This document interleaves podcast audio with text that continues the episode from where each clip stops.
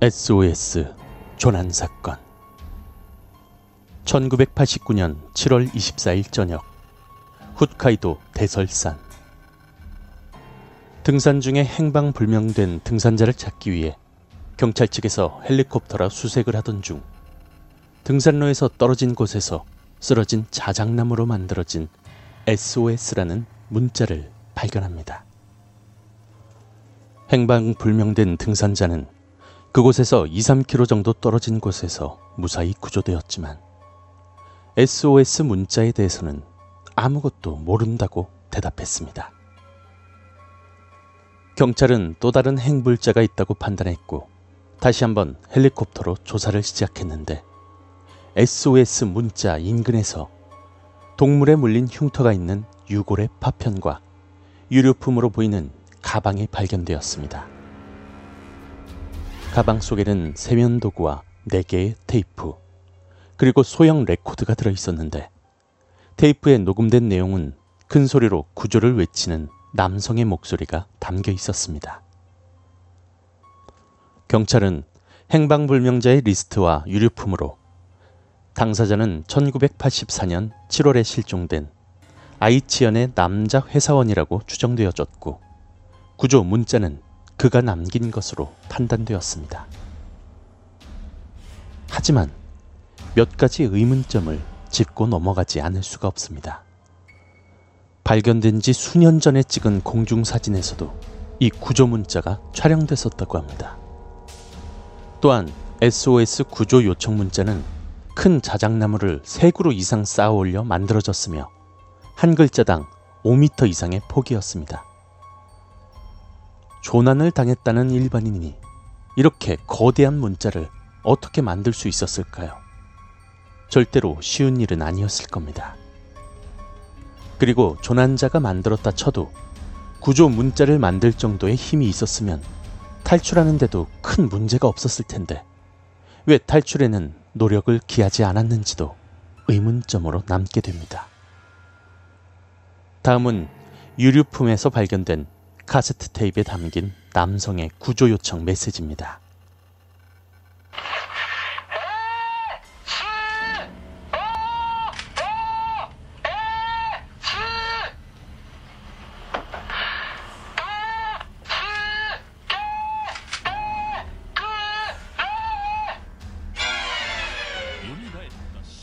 SOS 도와달라.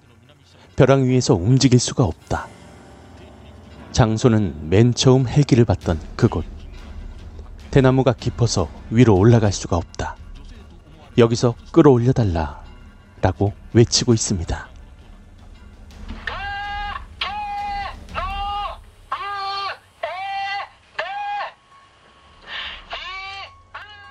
헬기가 언급된 것으로 보아 당시 구조용 헬기가 상공을 날고 있었던 게 암시되어 있으며 듣고 있는 이가 없는데 왜 이런 말을 소리치며 남겼는지는 불분명합니다.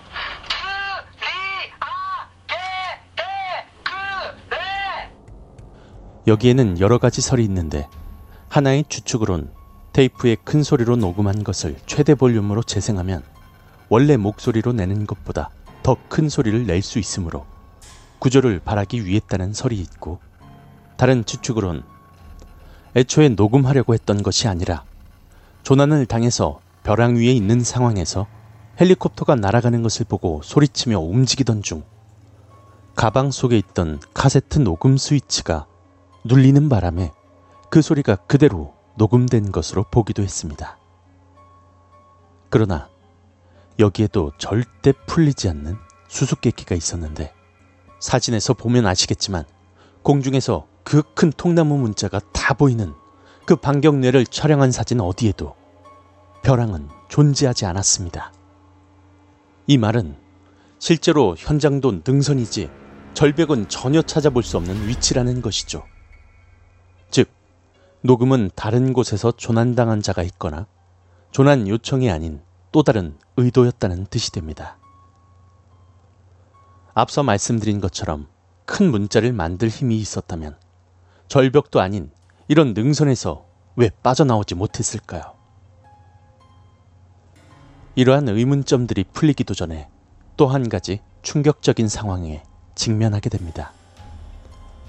1984년경에 조난당한 남성이라고 추정되어진 이 유골은 정밀 감식 후에 남성이 아닌 여성의 유골로 판명되어 수사에 혼란을 가져오게 된 것이죠. 이에 경찰은 유골로 발견된 여성의 신원을 파악하기 위해서 5년 전에 등산객 등록 정보를 조사하고 행방불명으로 접수된 사람들을 대상으로 수사를 시작했습니다. 그 결과 1984년 7월 혼슈 지방에서 등산을 다녔던 한 여성이 등산을 간다고 한 뒤 행방불명된 사실을 알아냈습니다. 그리고 경찰은 그녀의 DNA와 유골의 DNA가 일치한다는 것을 확인합니다.